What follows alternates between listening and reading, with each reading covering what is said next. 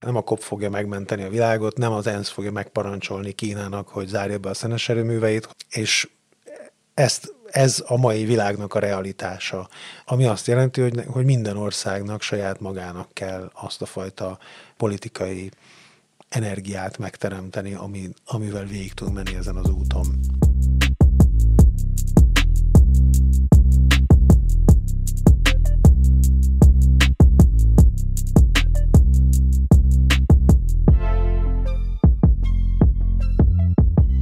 Az ENSZ 26. klímacsúcsának elnöke, Alok Sharma múlt szombaton könnyek között kért bocsánatot azért, ahogy a klímacsúcs alakult, és hogy annak záró dokumentumát az utolsó pillanatban pár ország lobby erejének sikerült valamelyest felvizeznie. Talán ez marad a COP26 legemlékezetesebb pillanata, ami azt a narratívát erősíti, hogy a klímacsúcs kudarcba fulladt, a globális közösség nem tudta elérni a célját. Sokan viszont óvatos sikerként könyvelik el a kéthetes skóciai tárgyalást, amelyen alapvetően jó irányba tettek lépéseket az országok azért, hogy meggátolják a katasztrofális klímaváltozást, csak nem elég gyorsan. Én Csurgó Dénes vagyok a 444.hu újságírója, a podcast mai adásában pedig Bart István klímapolitikai szakértővel, a Klímastratégia 2050 intézet igazgatójával beszélgetünk arról, hogy miért lehet sikerként és kudarcként is értékelni a klímacsúcsot, hogy mit lehet és mit érdemes egyáltalán várni az ilyen eseményektől, hogy milyen kérdések maradtak továbbra is megoldatlanok, és merre halad most a COP26 után a globális klímapolitikai folyamat. Szervusz István! Szia! Te kint voltál Glasgow-ban a COP26 klímacsúcson. Kicsit el tudod nekünk mondani, hogy hogy néz ki egy ilyen esemény?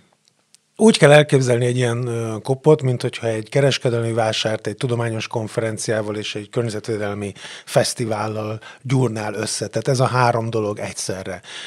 Ugye egy, egy kopon rendszeresen olyan 10-20-30 ezer ember van ott. Azt hiszem idén 20 ezer körül volt a, a, a delegált szereplőknek, a, vagy hát az akreditált résztvevőknek a száma. Ezeknek csak kisebb része egyébként az állami delegációknak a, a, a, a tagja. Nagyon sok úgynevezett megfigyelő van, akik ugye nem kormányzati szervezetek, nemzetközi szervezetek, stb.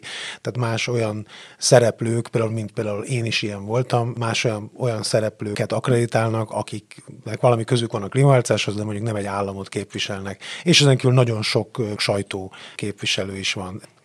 És ugye ez úgy néz ki, hogy amikor az ember elindul a kobba, amikor megy be, akkor ugye van egy ilyen elég hosszadalmas ellenőrzési eljárás, hogy megnézik az embernek a csomagját, meg a, az útlevelét. Ugye idén megnézték azt is, hogy csinálta aznap COVID-tesztet, tehát hogy minden, minden reggel kellett COVID-tesztet csinálni, és ezeket mind megnézik, és még a bejárat előtt ott állnak rendszerint ezek a klímatüntetők, akik a bejárat előtt ugye hangos szóval, illetve transzparensekkel próbálják arra bírni a, a kormányzati szereplőket, hogy, hogy tegyenek aztán ambiciózus vállalásokat a klíma érdeklében. Egyébként a tüntetők, felvonulóknak egy nagyon nagy része nem ott a csúcson van, hanem egyébként a városban nagyon sok olyan zöld szervezet is tart eseményeket, találkozókat, amik valójában csak azért kapcsolódnak a kophoz, mert ugyanakkor vannak, de igazából nem, ugye ők nem jönnek oda. Ez azért van, mert Noha az akkreditáció az ingyen van, de egy elég hosszadalmas procedúra, tehát egy, egy, egy observernek is egy két évig tart, ameddig egy szervezet tudja magát akkreditálni, és akkor is mondjuk csak két-három ember küldhet. Tehát nem lehet tömegeket beküldeni a, a, a magukra a tárgyalások, és ezért az aktivisták azok rendszerint kint vannak, bár bent is vannak, tehát egyébként bent is előfordulnak tüntetések.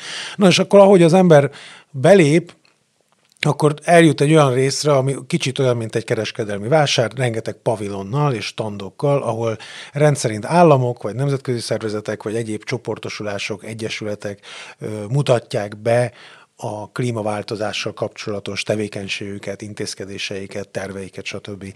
Ezekben a standokban egyébként nagyon sok külön program is van, tehát úgynevezett side eventek, tehát előadások, konferenciák, beszélgetések, stb. És akkor itt ugyanaz sok mindent meg lehet tudni arról, hogy mi zajlik a világban, és akkor tényleg ugye Ugandától Argentináig bemutatják, hogy ők konkrétan mit csinálnak. És hogyha az ember tovább megy, akkor ugye eljut magához a, a diplomáciai konferenciához, ahol részben egy nagy plenárison, illetve aztán a hét folyamán ilyen kis csoportos termekben tárgyalják a, a kormányzati delegáltak az egyes napirendi pontokat. És egyébként a menetrend az meg úgy megy, hogy van egy nyitó plenáris, van egy napi, elfogadják a napi rendet, ahol mint a 20-25 pont van, ezeket szétbontják egy-egy tárgyalási sávra, és akkor minden tárgyalási témában kihirdetnek egy kis csoportot. És akkor az a kis csoport az egyeztet a, a következő két hét során, és akkor a végén pedig az áró plenáris előtt remélhetőleg csinálnak egy jóváhagyott, egy, egy nagyjából egy megegyezésre alkalmas szöveget, amit benyújtanak a plenárisra, és a plenáris utána ezt elfogadja. Nyilván nem minden ö, tagállam van ott az összes kis csoportos találkozón, hiszen 198 ENSZ tagállam van, hanem ez úgy néz ki, hogy hogy ugye nagy csoportok vannak, akiknek egy-egy képviselőjük ül be ezekre az ülésekre. Tehát elméletileg egyébként mindenki beülhet, nincs kizárva az, hogy tehát minden állam képviselője beülhet a kis csoportos egyeztetésekre, de a gyakorlatban a nagy államcsoportoknak vannak fő tárgyalói, tehát ilyenek az Európai Unió, a G77 plus China, tehát a 77 fejlődő ország plusz Kína, a, az LDC, ugye ez a least developed countries, a legkevésbé fejlett országok, vagy az EOCIS, ez a, a csendes óceáni és egyébként kis, kis sziget államoknak a szövetsége, és még van egy csomó ilyen az afrikai csoport, tehát van egy csomó ilyen tárgyaló csoport, akik mind a hivatalos tárgyalások keretei mellett tartanak egyeztetéseket, és akkor kialakítanak egy közös álláspontot, és akkor az ő tárgyalójuk ezt az álláspontot fogja képviselni. És aztán ugye reménykedünk abban, hogy, hogy ha ezek a nagy csoportok megállapodtak egy, egy szövegben, akkor ez a plenárison is át fog menni. Tehát a plenárison sem lesz ebből aztán probléma. Ez nem mindig van így. Voltak már a plenárison is nehéz helyzetek, amikor, és ugye ez nagyon, tehát amikor egy, egy ország volt már csak mondjuk, mit tudom, Bolívia az utolsó pillanatban sem hagyta, hogy elfogadja az összes ENSZ tagállam, az összes többi ENSZ tagállam által már egyébként elfogadott tervezetet, és akkor ezek ilyen hosszú küzdelmes plenáris pillanatok tudnak lenni. Tehát, hogy, hogy ez egy elég nehéz folyamat, hogyha belegondolunk, ugye, mert tényleg egyhangúsággal dönthetnek csak a, a tagállamok, ezért nagyon erős minden államnak a, a tulajdonképpen a vétójoga. Mindenkit meg kell hallgatni, mindenkinek a nézetét el kell fogadni, és nagyon jó példa erre például most is, ami, ami ugye Glasgow-ban történt, hogy az eredeti szövegben az volt, hogy ki kell vezetni a szenet, és akkor az utolsó példában az indiaiak ugye mondták, hogy hát ne a phase out, vagyis kivezetés szót használjuk, hanem inkább a phase down, vagyis a levezetés, vagy csökkentés, vagy mérséklés kifejezést használjuk, és de mivel az utolsó pillanatban jött, ugye ez volt a pont, amikor elsírta magát a kopelnök, mert azért ez egy nagyon kellemetlen dolog, amikor már végigcsináltad két heten át ezt a gyötrend, és akkor az utolsó pillanatban valaki így meglékeli a, a, a tervezetedet, de, de végül is hát tulajdonképpen kénytelenek voltak ezt így elfogadni ebben a formában, és megelégedni azzal, hogy tök jó, legalább beleírtuk azt, hogy a szénnel foglalkozni kell, ami egy nagyon nagy fejlemény, mert ugye eddig nem volt szó a szénről. Tehát, hogy azt kell elképzelni, hogy ez egy nagyon, ez egy nagyon fájdalmas folyamat, nem könnyű ezeken a, ezekben a folyamatokban eredményt elérni, de ugyanakkor nagyon hasznos, hiszen minden évben lehetőséget teremt arra, hogy azok az emberek, akik klímával foglalkoznak, hogy legyenek akár állami szereplők vagy civilek, megérezhessék, hogy ez tényleg egy globális dolog. Tehát, hogy Argentinában is, meg Burmában is van egy ember, aki azzal foglalkozik, hogy oda-haza próbáljon valamit tenni a klímaváltozás ellen. Ezért én azt gondolom, hogy tehát hogy mondjam, frusztrálóak ezek az ENSZ tárgyalások, de hogyha nem csinálnánk, akkor valószínűleg ki kéne találni, hogy, hogy legyenek. Beszéljünk egy kicsit az egésznek az értékeléséről. Ugye volt ez, a, amit te is említettél, meg én is, a, a záró dokumentummal kapcsolatos momentum, majd erről is beszéljünk egy kicsit, de ugye nyilván ez egy ilyen, hogy mondjam, egy ilyen rossz adott az egésznek utólag, és akkor ezen a héten sorra jelentek meg a cikkek, amik azt próbálták elemezni, hogy akkor most az egész folyamat, vagy az egész Glasgow-i klímacsúcs az, az végül is így sikeres volt, vagy kudarcos volt, vagy kudarcos, de sikerként kommunikáljuk, vagy siker, de, de túlságosan, hogy mondjam, morózusan tekintünk az egészre, és nem tudjuk értékelni. Szerinted te, te mely, milyen állásponton vagy ebben? Én egyrészt azt gondolom, hogy, hogy a, én voltam már talán nyolc koppon, és hogyha összehasonlítom a, a korábbi kopokkal, akkor ez nem egy rossz eredmény. Tehát, hogy voltak olyan kopok tényleg, amik szégyen teljes végeredménnyel zárultak, vagy, vagy semmilyen eredménnyel zár, nem zárultak. Volt olyan kop, ahol nem lehetett elfogadni a, a záró dokumentumot, és újra kellett kezdeni a kopot egy fél évvel később egy másik helyszínen. Voltak olyan kopok, ahol nem szombat este született meg a döntés, hanem hétfőn. Az emberek szerintem nagyon gyakran a, a párizsi megállapodásra emlékeznek, mert az tényleg egy áttörés volt, de én jól emlékszem, hogy Párizs az egy kiemelkedően nagy siker volt ahhoz képest, hogy általában ezek a kopok milyen eredményeket szoktak hozni. Tehát én azt gondolom, hogy, hogy összehasonlításban ez nem egy ha, ha azt nézzük, hogy ezek a, ezek a konferenciák milyen eredményt szoktak hozni, akkor ez nem egy rossz eredmény. Egy kicsit tudsz emlékeztetni minket arra, hogy hogy mi is, miért volt Párizs annyira? A párizsi megállapodás azért volt nagyon nagy szám, mert ugye a, a még korábbi kiotói jegyzőkönyv után létrehozott egy új keretrendszert a, a klímaváltozás kezelésére a világban. Ugye a Kyoto jegyzőkönyv csak annyit mondott, hogy a fejlett országok azok csökkentsék a kibocsátásaikat x százalékkal. Lényegileg ennyit mondott ugye 2012-ig. Aztán ugye lefutott az idő 12-ig, próbálták ezt, ezt helyettesíteni egy új megállapodásra, nagyon sokáig nem sikerült, és végül Párizsban sikerült létrehozni egy megállapodást, ami ugye egyrészt kimondta azt, hogy a világállamai megegyeznek abban, hogy a globális felmelegedés szintjét azt másfél Celsius fok alatt, vagy maximalizálni kell másfél Celsius fokban, mert azt gondoljuk, hogy ez ami még egy elviselhető szintű hőmérsékletváltozás. Ebből nagyon konkrétan következik az, hogy hány tonna széndiokszid kerülhet még a légkörbe.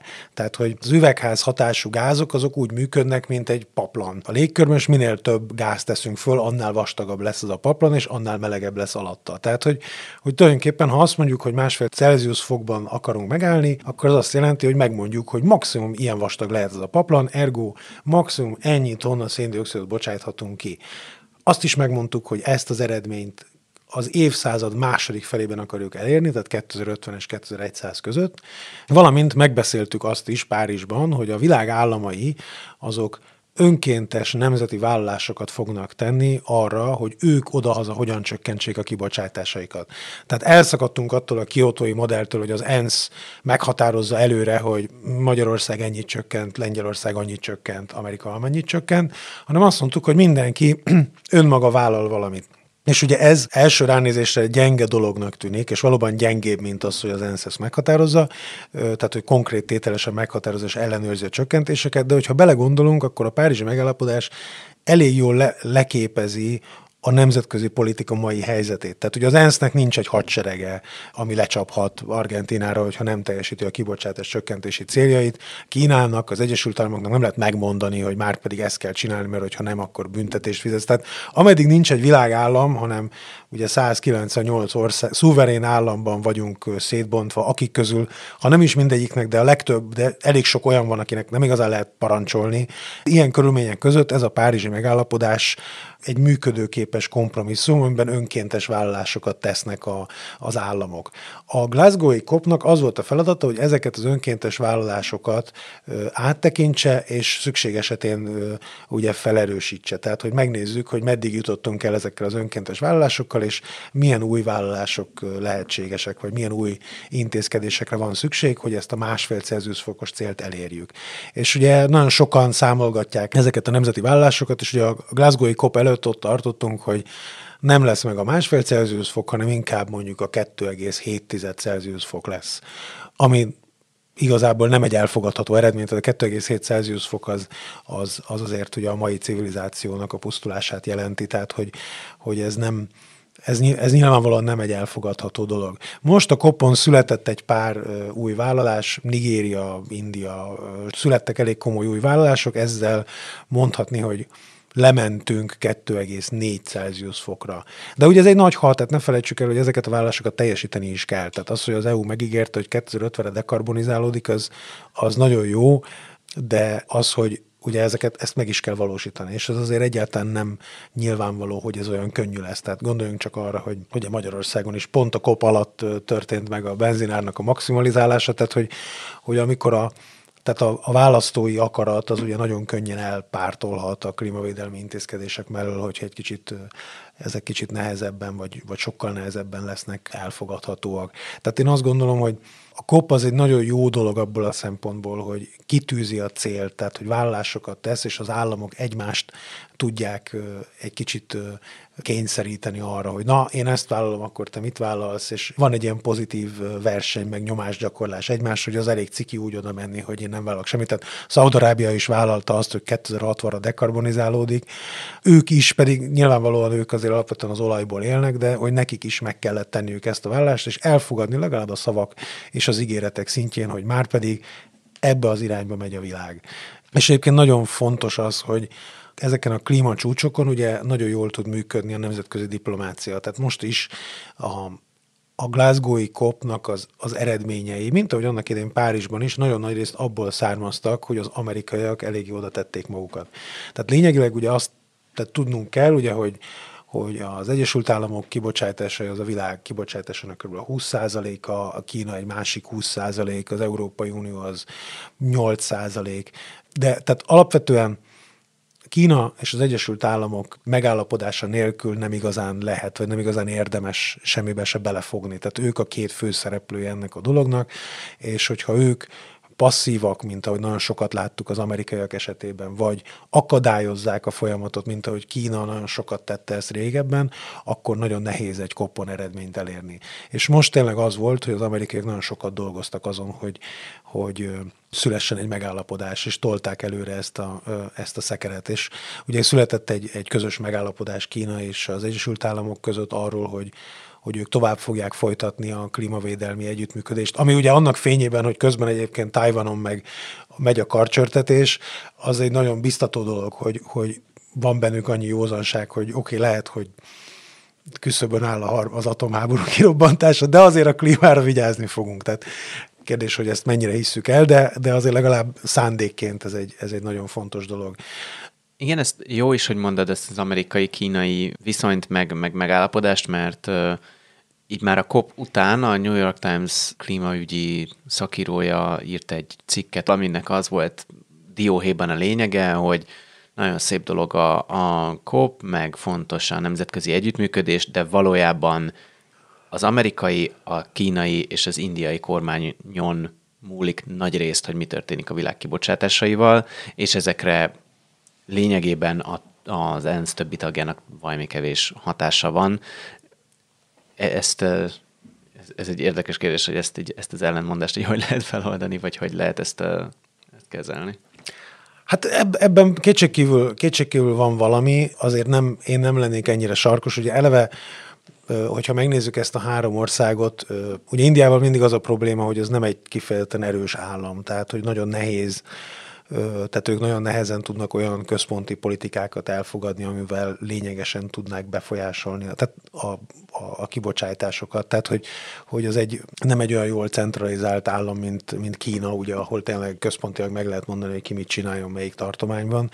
Tehát, hogy Kína sokkal erőteljesebben tudja a vállalásait megvalósítani. Ugye az Egyesült Államok se kifejezetten centralizált, ugye ott is nagyon sok probléma, vagy hát probléma, hogy ott is ugye nem egy, egy nem nem egyértelmű az, hogy a, ha valamit a szövetségi szinten kitalálnak, akkor az, az mennyire fogja tudni a, a helyi állami döntéseket befolyásolni. Tehát, hogy az tény, hogy ezekben az országokban, különösen Kínában és Indiában nagyon fontos a, a belpolitikai mozgatórugó. Tehát az, hogy, hogy ezek az országok ugye elsősorban nem azért fognak klímaváltozási intézkedéseket hozni, mert megígérték az ENSZ-ben valakinek, de szerintem ez egyébként minden, legtöbb országgal így van. Tehát én nem nagyon tudom elképzelni, hogy van olyan ország, ahol, ahol azzal fognak majd jönni a politikusok, amikor valami kellemetlen intézkedést kell elfogadtatni az emberekkel, de hát megígértük az ENSZ-ben a többi, a többi államnak, hanem sokkal inkább azzal fognak, azzal fognak jönni, hogy de hogy az éghajlatváltozás az mekkora nagy probléma, és ugye tenni. Tehát, hogy a tartalmi kérdések lesznek a, a, a befolyásolóak. És ilyen értelemben szerintem nagyon fontos látni, hogy, hogy a COP nagyon sok tekintetben a COP és amúgy a nemzetközi klímapolitika, meg, meg általában a, nagyon gyakran az államigazgatási, tehát az állami döntések, azok nem annyira megteremtik a változást a társadalomban, hanem inkább csak kodifikálják, kőbevésik azokat a változásokat, amik a társadalomban megszülettek. Tehát, hogy amikor már kialakult egy, egy valódi társadalmi igény arra, hogy történjen valódi cselekvés a klímaváltozás kapcsán, akkor tudnak eljutni a politikusok oda, hogy akkor ezeket a lépéseket mind a nemzeti törvényhozásban, akár uniós szinten, akár az ENSZ-ben elfogadják és, és megtegyék. És ez nagyon szépen látszott egyébként a, a, ugye az elmúlt években, hogy 2019-ben voltak az Európa Parlamenti választások, ugye nagyjából egy időben a, a Greta Thunberg féle mozgalmakkal, és borzasztó nagyot mentek előre a zöldek azon a választáson. De nem csak a zöldek, hanem a mainstream politikai pártok is sokkal jobban bezöldültek, mert ugye volt egy nagyon erős elvárás a választók részéről, hogy tessék reagálni a klímaváltozással kapcsolatos dolgokra. Ez nyugaton sokkal jobban látszódott, mint Magyarországon, de ugye nálunk is megtörtént 2020 elején, hogy a miniszterelnök életében először ugye a, a, az éves főbeszédében elkezdett beszélni a klímaváltozásról, és intézkedéseket jelentett be. Most hagyjuk, hogy ezek mennyire jók ezek az intézkedések, de az, hogy ez egy olyan elsőrangú politikai témává vált Magyarországon is, mint ahogy korábban nem, ez nagyon jól jelzi azt, hogy, hogy, hogy van, egy ilyen, van egy ilyen lendület ennek a dolognak. És a, és a különösen a demokratikus országokban ugye a politikusok annak alapján tudnak előrelépni, amilyen mandátumot kapnak. Az Egyesült Államokban is ugye nagyon jól látszott, hogy a a Joe Biden ö, támogatói körében volt egy nagyon erős zöld vonal, tehát hogy neki ö, ugyanúgy, ahogy mondjuk a, a republikánusok a, az evangelical keresztényekre támaszkodnak, mint egy ilyen nagyon erős választói réteg, a Joe Bidennek is tulajdonképpen kötelesség az, hogy ennek a, az ő zöld választóinak valamit nyújtson, és ugye tehát az ő támogatásokat kvázi meg kell szolgálni, és ugyanígy, tehát hogy, hogy ezek a, a, ezek a társadalmi folyamatok, amik létrehozzák azt a fajta politikai támogatást, ami kitermeli ezeket a vezetőket, ez az, ami lehetővé teszi azt, hogy később ugye megtegyék ezeket a nagyszabású ígéreteket a politikusok a, a koppokon. Nyilván Kína esetében ez máshogy működik, mert ugye Kínában nem nincsenek választások.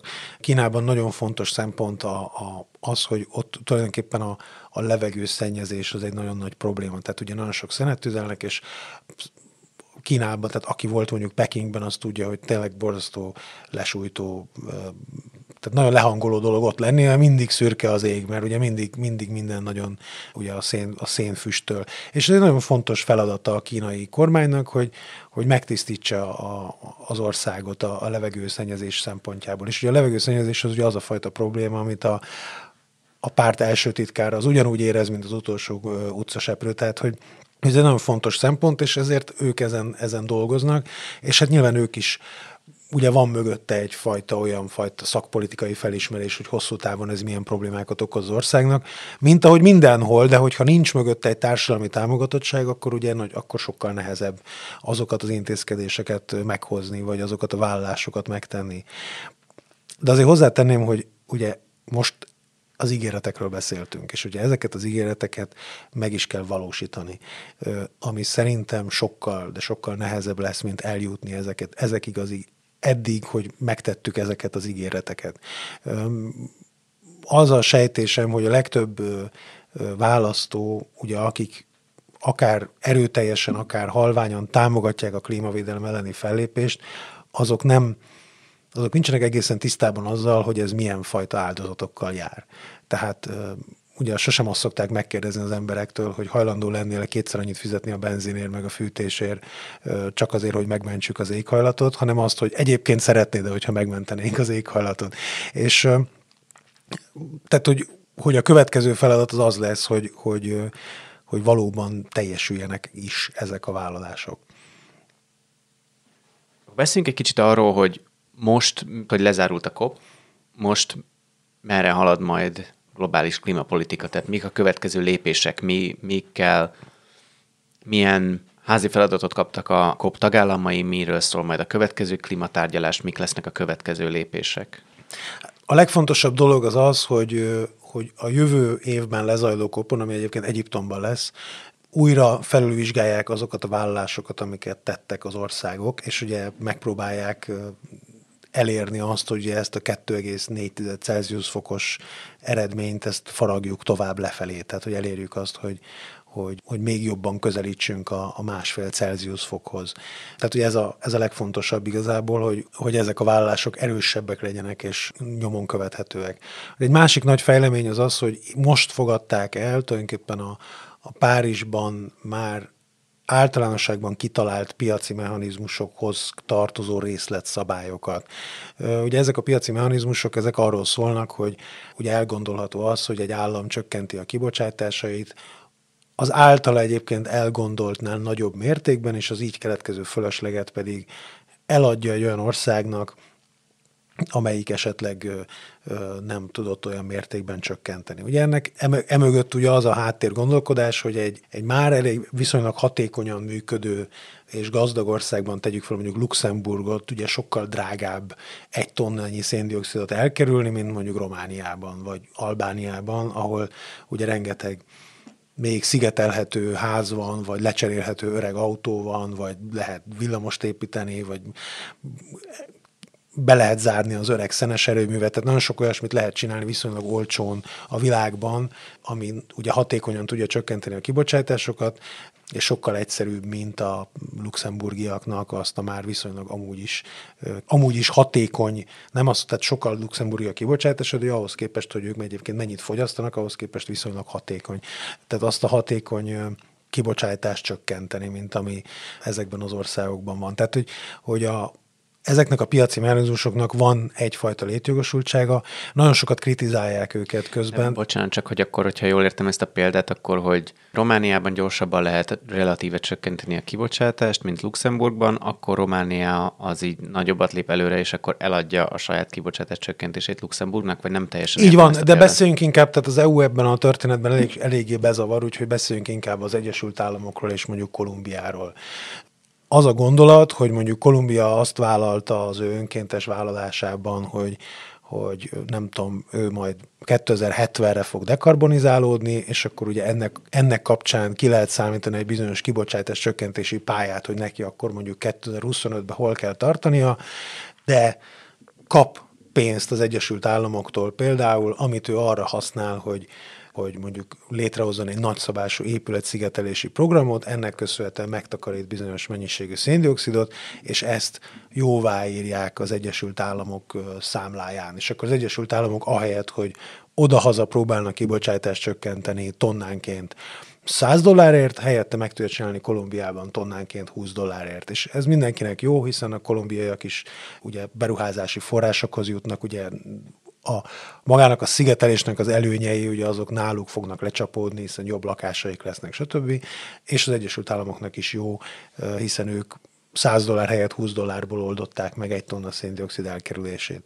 Nyilván a, a, ezeket lehet kritizálni, hiszen ö, ugye nem, nem egyértelmű, hogy akkor ezek a megtakarítások, ezek, ö, ezek valódiak, vagy mennyiben tekinthetők olyan megtakarításnak, amit egyébként Kolumbiának amúgy is meg kellett volna tennie az ENSZ-nek tett vállalásai keretében, tehát hogy sok homályos és szürke pont van ebben a dologban, de ezzel együtt ugye mindenki abban bízik, hogy ha, ha mostani szabályokat alkalmazok, akkor ezek kiküszöbölhetőek, és lesz egy megfelelő ellenőrzési mechanizmus. Most végsősorban ezeket a szabályokat ez a kop, ez így meghozta, nem? Hogyha jól tudom, vagy itt... Hozott egy, hozott egy szabályrendszert, ami körülbelül egy 15 oldalas, 15 oldalas szabályrendszer, amiben azért alapvetően ugye a főbb alapelvek vannak lefektetve, hogy ez hogyan fog működni, de ugye ez is ugyanúgy, mint ahogy a Párizsi megállapodás általános modellje. Itt nem az van, hogy van egy központilag ellenőrzött rendszer, mint ahogy például ugye annak idején a Kiotóban volt, hogy központilag határozták meg, hogy például ugye volt ez a úgynevezett tiszta fejlesztési mechanizmus, a Clean Development Mechanism, ami a Kiotóban volt ez a fajta kereskedelmi rendszer, és ott az egy sokkal központosítottabb rendszer volt. Itt az államok egymással fognak megegyezni, tehát hogy az államoknak egymás közötti és döntéseik fogják meghatározni azt, hogy, hogy mit fogadnak el egymástól, és hogy mi az, ami, ami számukra egy megfelelő csökkentés például. Tehát riportolni kell az ENSZ-nek, és ezeket jóvá kell hagyatni, de azért sokkal kevésbé exakt ez most, mint a, a CDM volt annak idején. De ez miért jobb, mint egy ilyen központosított rendszer? Szerintem nem jobb, azért csinálták így, mert, mert ugye a, a posztkiotói, a Párizsi megállapodás logikája az ez. A Párizsi megállapodás logikája az az, hogy az ENSZ nem mondja meg. Tehát hogy az ENSZ nem úgy működik, mint egy világállam, amelyik megmondja előre, hogy, hogy, hogy hogyan működjenek a dolgok, hanem az ENSZ csak facilitálja azt, hogy az államok egyébként egymásra találjanak és elvégezzék a, a, azokat a dolgokat, amiket ők egymással el akarnak végezni. Tehát ugye ez egész ez a nemzetközi politika logikájából fakad tulajdonképpen, hogy ugye amikor a, a 92-es éghajlatváltozási keretegyezményt elfogadták, illetve aztán a Kyoto jegyzőkönyvet 97-ben, ugye az egy olyan időszak volt, amikor az Egyesült Államok ugye nagyon erős volt, és tudták dominálni az ENSZ-et olyan módon, ahogy, ahogy most már nem tudják. És ezért szépen lassan kialakult az, hogy jó, hát az ENSZ nem tudjuk már olyan, tehát senki nem tudja már az ENSZ-en keresztül rákényszeríteni az akaratát a másikra, ezért az ENSZ nem kényszerít most már, hanem facilitál. Szóval akkor ezeket a szabályokat csiszolják még majd Egyiptomig, meg, meg ezeket a, NDC-ket, vagy ilyen, hogy hívják, nemzeti ilyen klímaterveket így van, igen, igen. Az NDC-nek ugye a magas szintű szabályozása, tehát mondjuk ugye a törvényi, tehát a COP határozat szintű szabályozása az megtörtént, de még számos részletszabályt ki kell dolgozni, meg a, az intézményi rendszer, tehát kell hozzá egy nyilvántartási jegyzék és hasonlók, tehát még sok minden hátra van. És akkor most lényegében egy nemzetközi klímafolyamat addig ezekből a, ezeknek az ígérgetéseknek a, a számolgatásából, meggyűjtéséből fog állni, amíg nincs meg, nem tudom, a, az, hogy akkor valamilyen számítás szerint ezekkel kijön a másfél fok, és akkor utána kezdünk el, ezek, hogy mondjam, konkrétan kibocsátásokat csökkenteni, vagy itt mennyire, tudod, mikor, Ugye itt többször elhangzik, ja, igen, többször igen. elhangzik a koppal kapcsolatban, meg az egész klímafolyamattal kapcsolatban, hogy, hogy tök jó az irány, öm, jó, jók ezek az ígéretek, de azokat majd be kell tartani, és hogy ez mikor, mikor jön el ez a pont, amikor, amikor nem, tehát ezt nem úgy kell elképzelni, igen, hogy, hogy, hogy most minden, minden állam várja azt, hogy eljussunk a másfél Celsius fokos rajtvonalhoz, és akkor kezdünk el futni. Hanem ugye minden, akinek már vannak konkrét céljai, és ezért az államok nagyobb részének már vannak konkrét céljai, hogy ő most akkor 2000 50-re, 60-ra vagy 70-re akarja elérni a, a, a globális dekarbonizációt, hogyha ezek a célok megszülettek, akkor ebből ugye következnek olyan részletcélok, meg, meg köztes intézkedések, amik azt jelentik, hogy már azonnal el kell kezdeni tenni valamit. Mondok egy példát, hogy ugye az indiaiak például azt mondták, hogy ők 2070-re fognak dekarbonizálni, de azt is mondták, hogy a megújuló energiaforrások arányát azt meg fogják emelni 40%-ra 2030-ig. Tehát, hogy ezek a nemzeti vállalásokban rendszerint vannak olyan vállalások, amik sokkal rövid távúbbak. Most, hogyha Indiában 2030-ig számottevően növelni akarom a megújulóknak a részarányát, akkor azt most azonnal el kell kezdeni. Tehát ugyanúgy ugye Magyarországnak is, meg az EU-nak is vannak 2030-as céljai, amik lényegileg azt jelentik, hogy, hogy most azonnal lépni kell, hiszen azért a 2030 nincs olyan messze ahhoz, ugye ezeknek a politikáknak a végrehajtásában. Tehát ugye ez azért alapvetően más ez a világ, mint ami ugye a kiotói időszakban volt, mert itt most már minden állam számára ott van a, a cél. Tehát, hogy minden egyes ENSZ állam tudja, hogy neki a végén előbb vagy utóbb el kell jutni a nullához. És most már nem az a kérdés, hogy ugye ami régen volt Kiotóban, hogy hogy te csökkentsél, nem, te csökkentsél, tehát hogy, hogy próbáltak egymásnak tologatni a feladatot, hogy ki az, aki abba hagyja a, a széndiokszid kibocsátást, hiszen ugye akkoriban nem tudtuk még, hogy mi lesz ennek a folyamatnak a vége, csak annyit tudtunk, hogy csökkenteni akarunk valamennyivel, és akkor ezt a terhet kellett elosztani. Most viszont az van, hogy ugye tulajdonképpen mindenki a saját maratonját futja. Tehát, hogyha például Magyarország, ugye az, e, mint egy EU-s tagállam 2050-ig el kell érni a dekarbonizációt, mert ez a célunk, ebből a szempontból nekünk mindegy, hogy a románok vagy a, a pápói gineaiak mikor érik, vagy milyen ütemben érik el azt a dekarbonizációt, mert a saját versenyünket futjuk. És mindenki, aki meghatároz egy 2050-es célt, az szükségképpen rájön arra, hogy ehhez kell egy 2030-as cél is, és hogyha már van egy 2030-as célod, akkor tudod, hogy gyakorlatilag most azonnal el kell kezdeni cselekedni. És azért ez látszik is, tehát mint az EU-ban is látszanak ezek a folyamatok, hogy ezek a vállalások ugyan távoli jövőben levő évekre vonatkoznak, de valójában az azonnali cselekvésnek az irányát határozzák meg.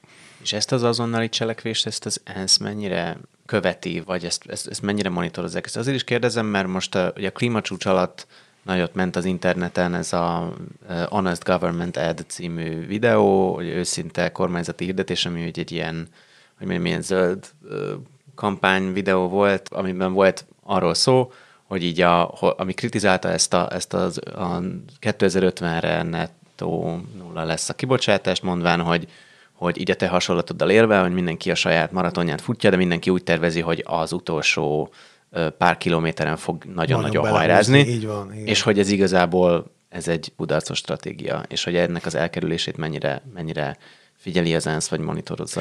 Hát az ENSZ ugye a, a, alapvetően a, a a, a legelső ENSZ egyezmény, a 92-es éghajlatváltozási keretegyezménynek ez a fő témája. Tehát az, hogy a tagállamok akkor 92-ben arról állapodtak meg, hogy monitorozni fogják a kibocsátásaikat, és rendszeres jelentéseket adnak. Tehát, hogy ez, ez egyik fő feladata az ENSZ-nek a mai napig, hogy, hogy van egy egységes jelentési rendszer, ahol alágazatokra lebontva. Tehát, hogyha meg akarom nézni, hogy a marha tenyésztésnek ugye mennyi volt a, az üvegházhatású gáz kibocsátása Magyarországon 1993-ban, akkor azt meg tudom nézni, és meg tudom nézni, tehát mindenki megnézheti, fel van az interneten egyébként, elég jól lekövethetőek ezek a dolgok. Tehát az ENSZ nyilvántartásaiból ez látszik.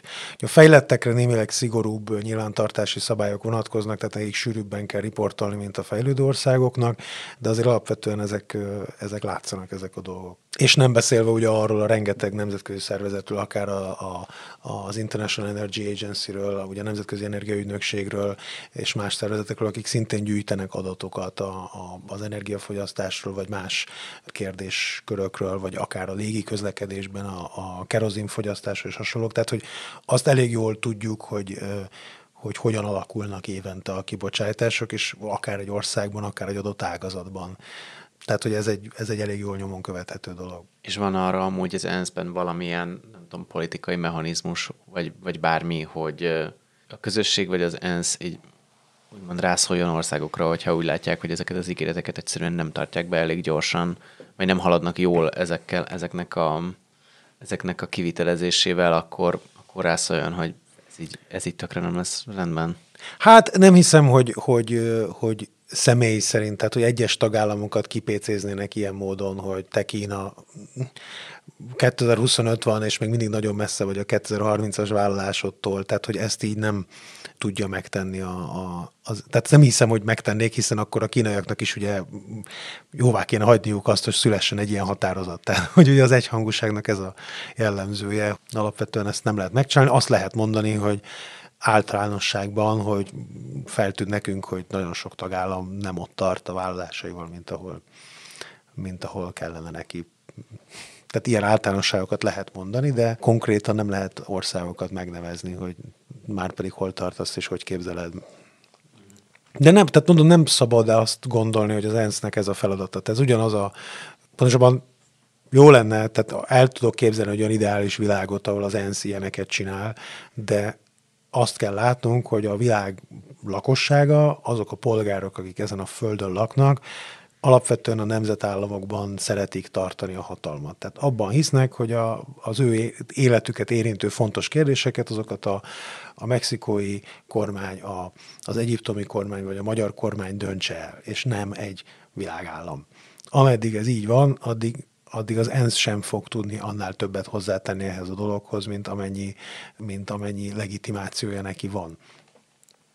Igen, erről is sok szó esett, például nemrég Ürge Forsac Diana tartott egy ilyen sajtó előadást, aki ugye az IPCC magyar tagja, klímakutató, és ő is arról beszélt, hogy, hogy végső soron majdnem mindegy, hogy mi van, a, mi van a, az ilyen ENSZ klíma csúcs záró dokumentumok szövegében, is szövegszerűen, mert ezek nem jogi dokumentumok, hanem az a fontos, hogy, hogy érződik, hogy, hogy egyre nő a politikai nyomás a tárgyalásokon részvevő delegációkon, meg kormányokon, és, és, és látszik azon, hogy, hogy most már legalább vállalásokat tesznek, és hogy ez, ez vezet majd el oda, hogy egyszer valahogy elérjük, hogy ne legyen teljesen katasztrofális felmelegedés. Hát így van, én ezzel teljesen egyetértek, és, és ugye az a helyzet, hogy, hogy valóban nem, tehát globálisan nézve nem csökkennek a kibocsátások, hanem nagyjából stagnálnak, de ez a tény, ez elfedi azt a helyzetet, ami a valóságban van, hogy, hogy az Egyesült Államokban is csökkentek a kibocsátások, ahogy ugye a szén kivezetése történik, és az Európai Unióban is jelentős kibocsátás csökkentések történtek, ugye megint csak a szén kivezetés miatt. Tehát, hogy, hogy nagyon nagy eredményeink vannak tulajdonképpen lokálisan. Tehát ezek nem elhanyagolható dolgok. Tehát, hogy ugye, ha belegondolunk, akkor ugye például, ha csak Magyarországot nézzük, ugye Magyarország most is körülbelül 30 két százalékkal kevesebb széndiokszidot bocsát ki, mint 1990-ben. Tehát, hogy ez egy, ez egy valami azért alapvetően, és ö, ilyen értelemben nagyon fura, nekem ilyen ambivalens érzéseim vannak a Greta thunberg kapcsolatban, mert ugye egyrészt ő volt az, aki lehetővé tette azt, hogy nagyon sok vezetőnek, aki most ott volt Glasgow-ban, legyen egy olyan politikai mandátuma, hogy, hogy bátor vállalásokat tehessen. De amikor azt mondja, ugye, hogy, hogy mindez csak blabla, és hogy nem történt semmi, akkor természetesen mindenki, aki ebben a folyamatban részt vesz, az azt gondolja, hogy azért ez a semmi, ez rohadt sok meló volt az elmúlt 15 évben, és hogy nem arról van szó, hogy nem azért lett ilyen kevés az eredmény, mert, mert nem akartuk, vagy mert lusták voltunk, vagy, vagy nem tudom, vagy a, az állami vezetők az olajcégek zsebében vannak, vagy valami hasonló. Én sokkal inkább azt tartom, a legjellemzőbbnek, amit egyszer a Juncker mondott még annak idején, amikor pénzügyminiszter volt talán, és a luxemburgi pénzügyminiszter és a gazdasági válság kapcsán ment a tárgyalás, és akkor azt mondta, hogy amikor arról volt szó, hogy hogyan lehetne megoldani a gazdasági válságot, és akkor azt mondta, hogy hát ugye mindannyian tudjuk, hogy mit kéne tenni, csak azt nem tudjuk, hogy hogyan fognak utána újra választani, hogyha ezeket megtettük. És ugyanez a helyzet a klímaváltozással is, hogy, ezek a választott vezetőink, ezek tényleg a választott követőink, és ameddig ők nem érzik azt, hogy, hogy a politikai karrierjük kockáztatása nélkül tudnak, ö, ö, tudnak előre menni, addig, addig nem fognak. És itt ugye most furán hangzik, hogy a politikai karrierről beszélek, de a politikai karrier az tulajdonképpen az, hogy bírod az emberek támogatását, a választóinak a támogatását. Tehát a változás az ilyen értelemben alulról kezdődik, különösen a, különösen a demokratikus országokban. De akkor végső soron ez a Greta Thunberg féle irány, hogy gyakorlatilag már a klímacsúcs elején, hát körülbelül a felező pontján volt ez a nagy tüntetés Glasgow-ban, ahol, ahol mondta ezt a blabla beszédet, hogy a klímacsúcson tárgyaló vezetők azok egy buborékban élnek, és nem akarnak semmit csinálni, és csak így a, a státuszkót akarják megőrizni. Hogy ez végső soron eb, ennek, a, ennek a politikai célnak az elérésében egy ilyen racionális stratégia lehet, hogy éreztetni, hogy, hogy még mindig több kell ahhoz, hogy, ahhoz, hogy a, ez egy Abszolút, egy, teljes, teljes mértékben igen, tehát hogy, hogy ő nagyon helyesen ö, azt kommunikálja tulajdonképpen a világnak, noha ugye ezeknek a vezetőknek beszél, de valójában a fejlett világ választóinak, meg a fejlődő országokban levő választóknak mondja azt, hogy ne elégedjetek már meg ennyivel, mert ez, ez nem elég, tehát hogy ettől még, hogy itt történnek dolgok, ettől még tökre izé, tönkre fog menni a föld, és ebben teljesen igaza van. De a a változás útja az pontosan azon keresztül megy, hogy aztán ezek a választók el tudják fogadni azt, hogy, hogy megtörténnek azok a változások, amik, amik nem lesznek feltétlenül nagyon kellemesek. Tehát nyilván senki nem szeret többet fizetni az energiáért, mint, mint amennyit fizet. Hollandiában most találták ki például, hogy megszüntetik a gázszolgáltatást egy csomó környéken, mert a gáz egy foszilis energia, és helyette tessék megújulóval és árammal fűteni. Most hát képzelheted, hogy milyen kellemetlen az, amikor jön, amikor küldenek egy levelet, hogy nem tudom, egy pár évvel megszüntetjük a gázszolgáltatást, és légy szíves, old meg, vagy nem tudom, cseréld le a fűtési rendszeredet, meg mit tudom én. Tehát, hogy kinek van ehhez kedve? Nyilván senkinek. Tehát, hogy, hogy, és ezt mondom, hogy, kell ez a fajta támogatás a választók részéről ahhoz, hogy ez, és ebben nagyon nagy, ebben óriási változás történt az elmúlt 25 évben. Tehát, hogy amikor a, a világ államai 92-ben beszéltek a klímaváltozásról, akkor ez nem volt egy 92 90-es években ez nem volt egy, egy, egy nagy politikai téma. Tehát emlékszem, hogy a 2000-es évek elején még nagy szenzáció volt, amikor Norvégiában a, klímapolitika alakulása az valamilyen módon egy országos politikai kérdésé vált. Most már ez általános.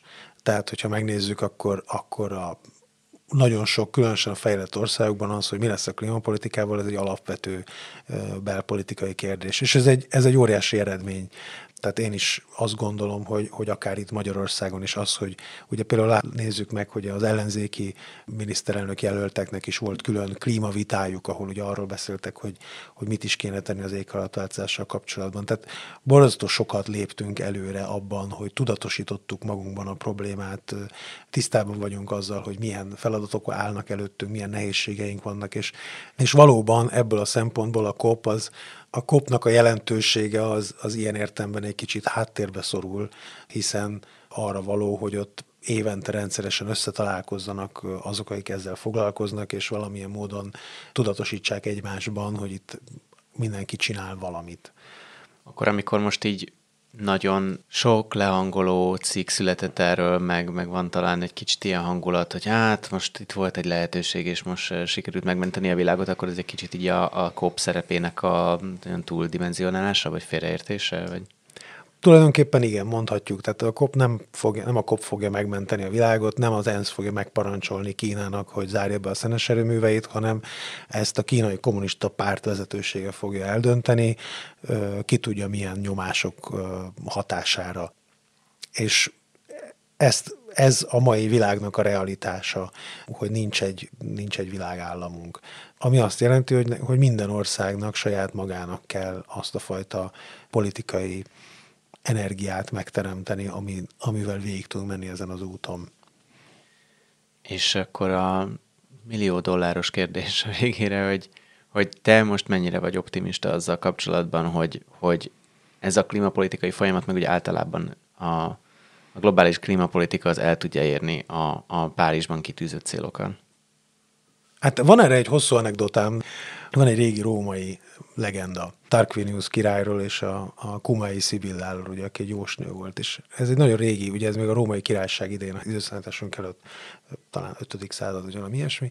És uh, ugye az a történet, hogy a Kumai Szibilla, a jósnő elmegy Tarquinius királyhoz, és, azt mond, és hoz neki kilenc könyvet, és azt mondja, hogy ebben a kilenc könyvben van leírva Róma jövője, és odadom neked százezer aranyért. És akkor azt mondja, Tarquinius, hát neki nincs ennyi pénze, sajnos nem tudja ezt megfizetni akkor a Szibilla tűzbe vett három könyvet, és akkor azt mondja, hogy na, akkor ez a hat könyv, amiben legvan írva Róma jövője, megkapott 200 ezerért. Tarquinius dühöng fel van háborodva, hogy hát de neki nincs 200 ezer, és egyáltalán micsoda feláborító zsarolás ez, akkor a Szibilla beledob még három könyvet a tűzbe, és azt mondja, hogy ebben a három könyvben van Róma jövője, és megkapott 300 ezerért. És akkor végül a király ugye beadja a derekát, és megveszi tőle a könyveket. És szerintem ez, egy, ez az a helyzet, hogy, hogy szabódhatunk, amennyit csak akarunk, meg próbálkozhatunk azzal, hogy, hogy ellenállunk annak, hogy megtegyük ezeket a dolgokat, amik a klímaváltozás elleni harcos szükségesek. Minél később tesszük, ugye annál több veszteséggel és annál drágábban fogjuk tudni elérni ezeket a céljainkat. És nagyon jól látszik az, hogy ahogy súlyosbodnak a klímaváltozás jelei, úgy ugye növekszik az emberiségnek a, a készenléte arra, hogy megtegye azokat az intézkedéseket, amikre szükség lesz. De le vagyunk maradva szerintem egy jó 10-15 évvel a gondolkodásban. Tehát, hogy, hogy azok a dolgok valósulnak most meg, amik mondjuk 15 évvel ezelőtt kellett volna, hogy megvalósuljanak. És én azt gondolom, hogy meg fogjuk oldani a klímaváltozás problémáját, tehát nem hiszem azt, hogy az emberiség elpusztulna, tehát valamilyen módon meg fogjuk oldani a klímaváltozás problémáját. A kérdés az, hogy milyen áron, tehát hogy mennyi marad meg abból a világból, amiben most élünk, és mennyi veszteséget vagyunk hajlandók elszenvedni addig, ameddig rájövünk arra, hogy nincs más út, mint valóban lemondani a, fosszilis tüzelőanyagokról.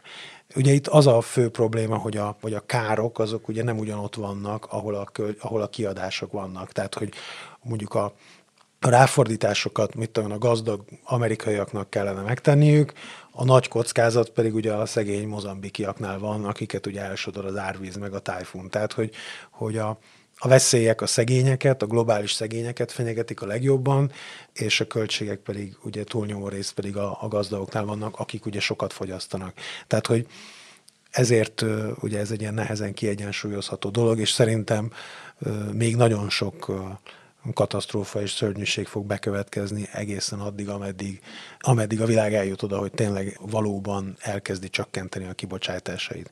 De mondhatok egy másik, van egy másik, ugye egy bibliai példa, ugye volt a, amikor ugye Mózes kérte a fáraót, hogy, hogy engedjek Izrael népét Egyiptomból, és akkor ugye nem, a fáraó nem engedte őket, és akkor elkezdődtek a különféle csapások, ugye a véreső, a békák, a kígyók, a kelések, a számtalan különféle a, a, a vetés elpusztulása, de a fáraó csak akkor engedte el őket, amikor minden egyiptomi elsőszülött benne a fáraó fia is meghalt akkor hajlandó volt erre az áldozatra. Amit egyébként megtehetett volna már az elején is, ugye, de már a, a véresső után is meg lehetett volna ezt tenni, de nem tette meg, mert, mert addig túl nagy volt a, ennek az áldozatnak a költsége.